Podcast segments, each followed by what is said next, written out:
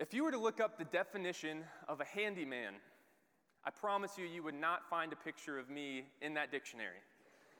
For instance, this past Sunday, we needed to replace our current dryer because, according to Abby, it smelled like fish. Um, okay, sure it did. And um, we were going to replace it with a new dryer. And in order for me to do that, I would have had to have unscrewed the cord from one and attached it to this other one we were going to use. And in my mind, I was thinking, man, we need a, a professional electrician to come in here and do this. Like, this is, this is huge work. There's no way I can do this.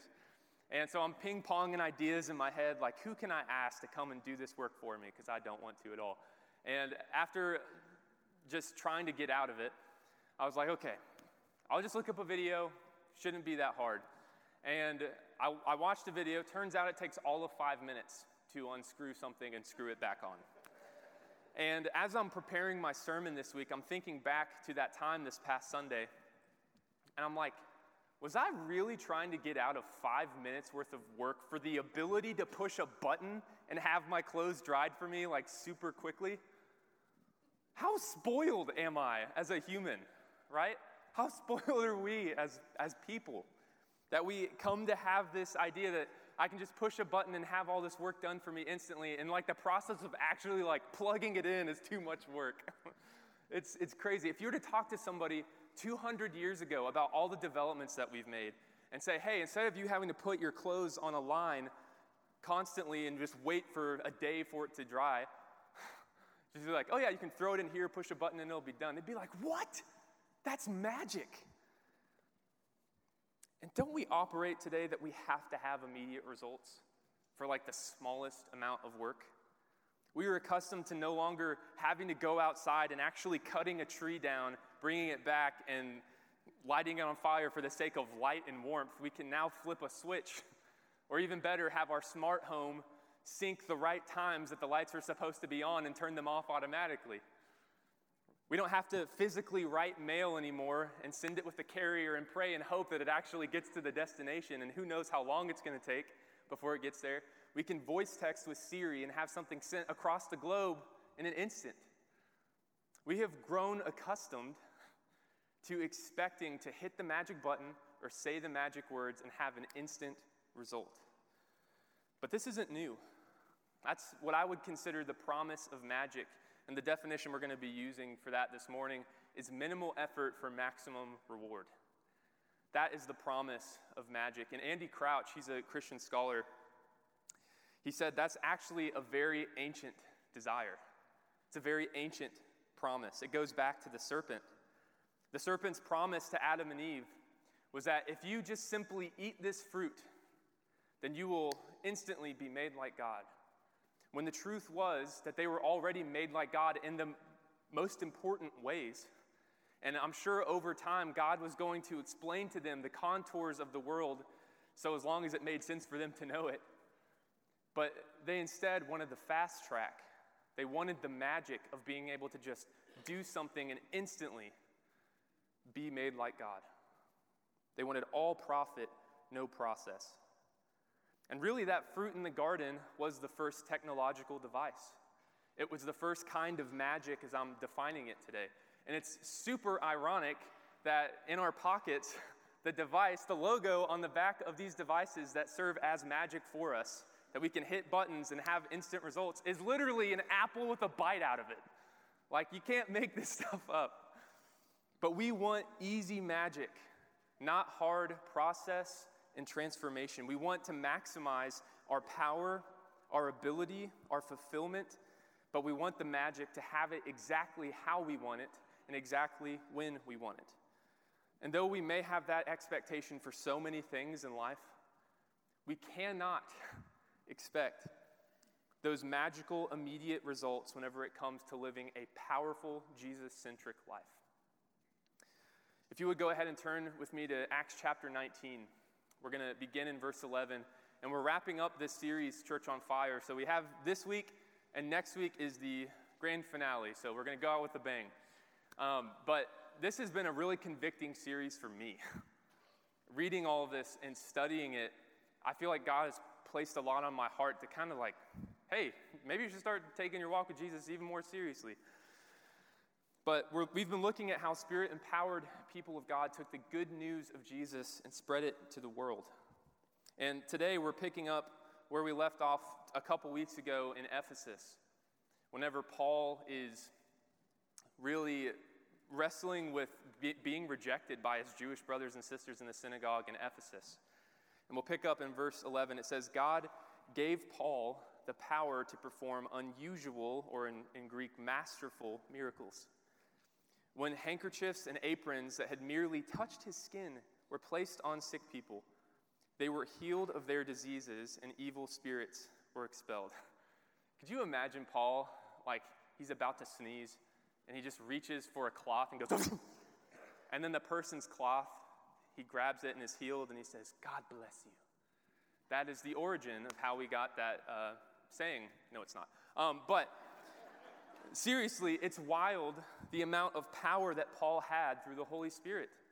And it reminds you a lot of Jesus, right? People touched the garments of Jesus and they were healed miraculously. This is a special anointing from God to Paul. And in verse 13, it says, A group of Jews was traveling from town to town, casting out evil spirits. And just as a quick aside, throughout time and in cultures today, many cultures today, there is a huge awareness of the spiritual realm.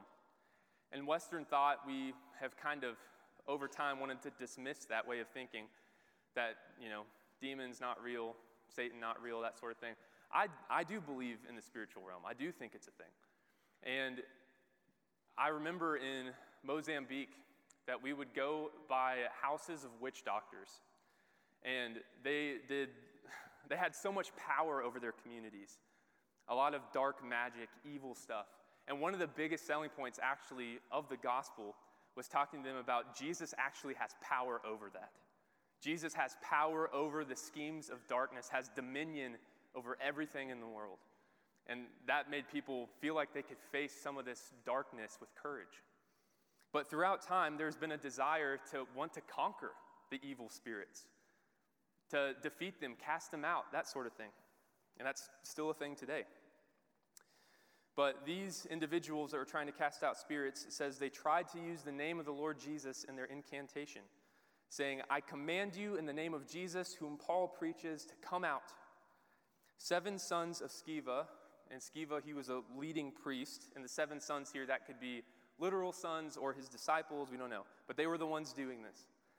But one time when they tried it, so they may have tried this a couple times, the evil spirit replied, I know Jesus I know Paul, but who are you? The man with the evil spirit leaped on them, overpowered them, and attacked or subdued or mastered them with such violence that they fled from the house naked and battered. This is a very interesting story, isn't it? So these individuals are trying to use the name of Jesus like this magic formula. They've seen Paul do this sort of thing, and they want that power instantly as well. They want that magic that Paul has. And the irony is a lot of times in exorcisms, the person that is trying to exorcise the demon out of them tries to identify the demon, but here the demon is identifying the person. Normally, the person casts out the demon, but here the demon is casting out the persons. Normally, you would think that the demon is the one that is naked and wounded, but the demon possessed person causes all of these people to run away naked and wounded. It's, it's an irony, it's an intentional flip here. But that response from one of the evil spirits, that's haunting, isn't it? At least, I mean, for me it is. I know Jesus, I know Paul, but who are you? They are terrified of Jesus. Demons know them, know him. And demons are so scared. Demons beg for Jesus to spare their life.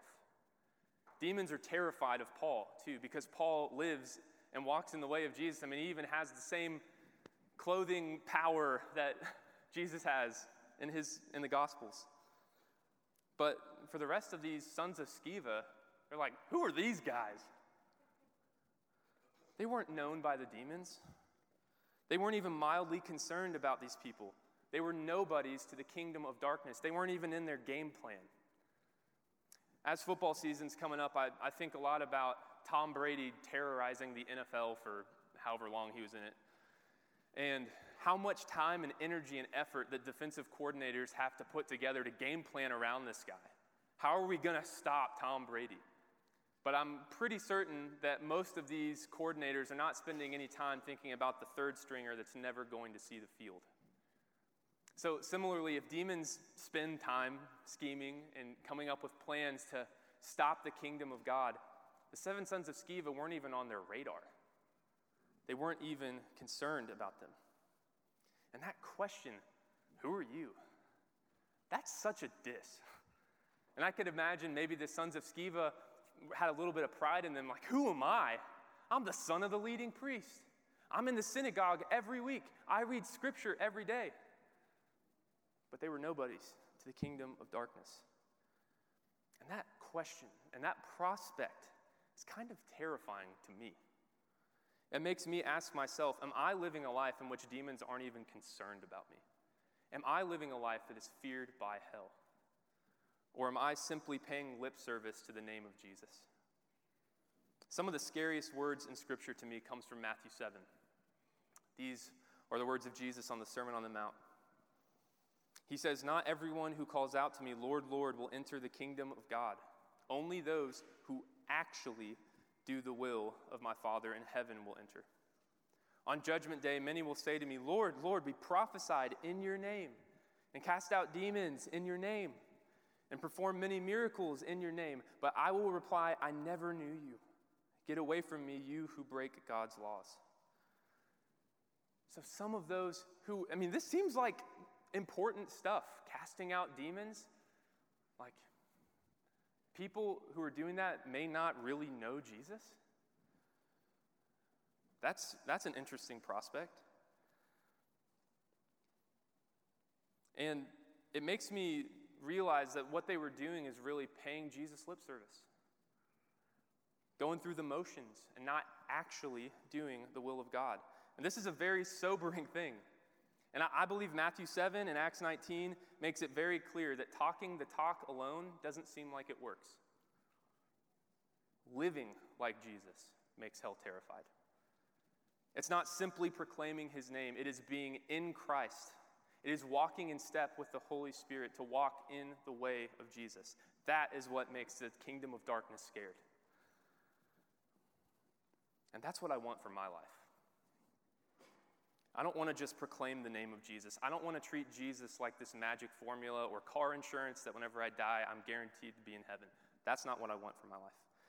I pray that all of my life is surrendered to the will and the authority of Jesus. You know, whenever you're on a body of water and you see boats go by and there's this wake that they leave, this ripple effect that goes throughout the body of water, I pray similarly that my life leaves heaven in my wake. That through my life, the path that I was on, there is a ripple effect of the kingdom of God from my life. I want to be such a force for good that demons fear my name, like they did Paul and Jesus. Not because I want to pat myself on the back or I did it by my own effort, but because I am truly living in step with the Spirit of God and living like Jesus. I want to be known and feared by hell. But that doesn't happen from just talking the talk, from knowing my way around the Bible or being able to craft half decent sermons. That comes from the sanctifying process of the Holy Spirit in my life. That comes from Jesus chipping away at me, refining my character, reorienting my will and my desires to be more in step with His. And though it's the Spirit of God who forms us and transforms us, we must take our part in this spiritual journey extremely seriously. We must open ourselves up to the refiner's fire. We need to surrender space in our life to the Lord and seek transformation, not through magic and being able to snap our fingers and to fully be like Him, but through hard and intentional discipline.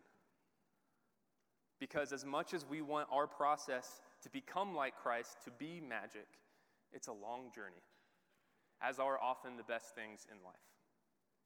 So let's continually reorient our lives as a church in the way of Jesus to live lives of solitude and prayer and fasting, to fight against the cultural sickness right now of busyness and take dedicated Sabbath time, to live generous with our lives, both in our time and our money. Listen to the call of the oppressed. Truly listen to the call of the oppressed. Not just say we do on Instagram, but do something about it. Let's be a community that values love above everything else. So, this year, we're going to be spending a lot of time talking about walking in the way of Jesus and walking in the way of Jesus. Because if we are not formed by Christ, church, we're going to be a nobody to the kingdom of darkness. But more importantly, we won't leave the presence of heaven or the aroma of Christ in our wake. I love seeing how this story in Acts 19 ends. After seeing all of Paul's magic or powerful work, and also the demons overpowering other people and, and trying to treat Jesus like magic, we read this in verse 17. It says, The story of what happened spread quickly all through Ephesus, to Jews and Greeks alike. A solemn fear descended on the city and the name of the Lord Jesus was greatly honored. Many who became believers confessed their sinful practices. A number of them who had been practicing sorcery brought their incantation books and burned them at a public bonfire. The value of the books was several million dollars, and in Greek, literally, that's 50,000 drachmas, and it's thought that a drachma was a day's wage. So, this is a huge cost to these people. Can you imagine the sight of this? A bunch of wizards getting together and take all their spell books and they'd throw it on this massive public bonfire. That's what repentance looks like. That's saying, I'm done with this stuff. I'm burning it. I'm living a new way. And they were taking it very seriously. And then verse 20, I love how it ends. The message about the Lord spread widely and had a powerful effect. Because of the true power of the Holy Spirit in Paul's life, the message of the Lord spread widely and had a powerful effect. And that didn't come from saying the magic words and wanting to fast track to have the power of Jesus without the transformation of Jesus. That came from Paul walking in step with the Spirit and living like Jesus. And that's what made hell terrified of Paul. And whenever I think about someone who lived a life that was feared by hell, uh, one person that comes to mind is George Mueller. And I know I'm getting some brownie points with Albert by talking about him. Not only does this guy have like the best facial hair that you could imagine, he truly foiled some of the schemes of the kingdom of darkness. Mueller saw the need in his community. There were a lot of kids that didn't have parents. So he started an orphanage, and it, this is crazy. Through his life, it is estimated that he helped raise 10,000 orphans in his life. 10,000. He started 117 Christian schools, and it's thought that his actions led to the education of over 120,000 people. That's amazing. And humanitarians may look at George and think, wow, what a life. I mean, what an impact he did. He must have been such a kind person. But only thinking of that way is missing the point. There's this amazing quote by William Henry Harding about Mueller. He says, The world, dull of understanding, has even yet not really grasped the mighty principle upon which Mueller acted, but is inclined to think of him merely as a nice old gentleman who loved children, a sort of glorified guardian of the poor. To describe him thus, however, is to degrade his memory, is to miss the high spiritual aim and the wonderful spiritual lesson of his life. The world regards the orphan houses only with the languid interest of mere humanitarianism and remains oblivious of their extraordinary witness to the faithfulness of God. Mueller wasn't doing this to win an award or to make humans think that he's a nice, kind person. He was doing it to fight against the kingdom of darkness. He was doing it for the kingdom of God and the kingdom of heaven. And how he did this is even more amazing.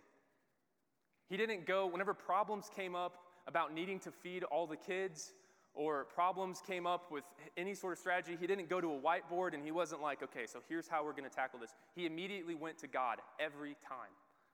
And he expected God to answer his prayers. So there were moments where they were needing food in this orphanage, and he gets together with a group of people and they pray diligently for God. Minutes later, there's a bread cart that breaks down right in front of the orphanage, and it's more than enough than they need. There are other times where they were needing financial help. They pray about it, and then there are people that come knocking on the door with money in hand. That's more than what they need. He was walking in step with the Spirit of God. Every part of his life was surrendered to the will of the Lord. He didn't do something like this because he tried harder and did better. He did it because he was surrendered to the Lord, he was surrendered to the Spirit. Mueller's life is a testament to walking in the way of Jesus. And no doubt in his life, he was feared by the darkness. And there are so many stories of people that I could use like his. And I know that there are people in this room, I know that there's people in this church that the kingdom of darkness is terrified of because of the way that y'all have lived your life. And I am grateful that I'm a part of a church where I can say that. but for many of us, maybe all of us, we might look at George Mueller's life and think, wow, that's so unattainable. I, there's no way I could ever do something like that. And, and truthfully, God may not ever work in your life on as colossal of a scale that He did through Mueller. But you don't know that. We have no idea. Even something as small as a few small steps in the right direction, a few small steps walking in the way of Jesus, we have no idea how an all powerful God can work through us in that. We have no idea. There is no limit to what God can do through our lives. And even better, through a whole church that's on this journey together. And, church, I pray that that's us. I pray that we are on this journey to walk in the way of Jesus together. That from the community's eyes, we're not seen just as an insignificant holder of space in downtown Franklin. We're not seen as just this glorified country club, but we are seen as a church on fire. A church that makes hell terrified. A church that leaves heaven in its wake. And we can be that church. We can. And in several ways, I know that's already true with the way that we are living our lives and the way that we are committed to the mission of God. But what if our entire church got a hunger for the mission of God together?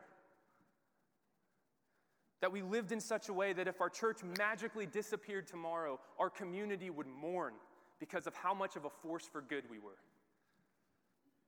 That today, the kingdom of God is expanding because of our influence, and it's closer than it was yesterday.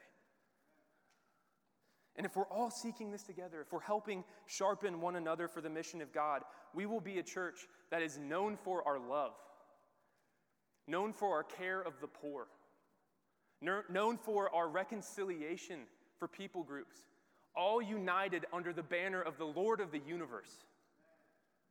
We can be that church. So don't limit God. Don't limit what God can do in your life. And don't limit, especially, what God can do through a united body of believers. We can be that church that makes hell terrified. So let's leave heaven in our wake. Lord, I pray that you help us not to just pay you lip service with our life, to not just live this shallow, surface level Christianity, but really go deep in our transformation with you. I pray that you ignite a fire in our church this morning, Lord. May this today be a turning point for Fourth Avenue for generations to come. That we seek to be a church more than anything that is leaving heaven in our wake, that is bringing heaven to earth, that is partnering with you on the mission that you started since the beginning of time.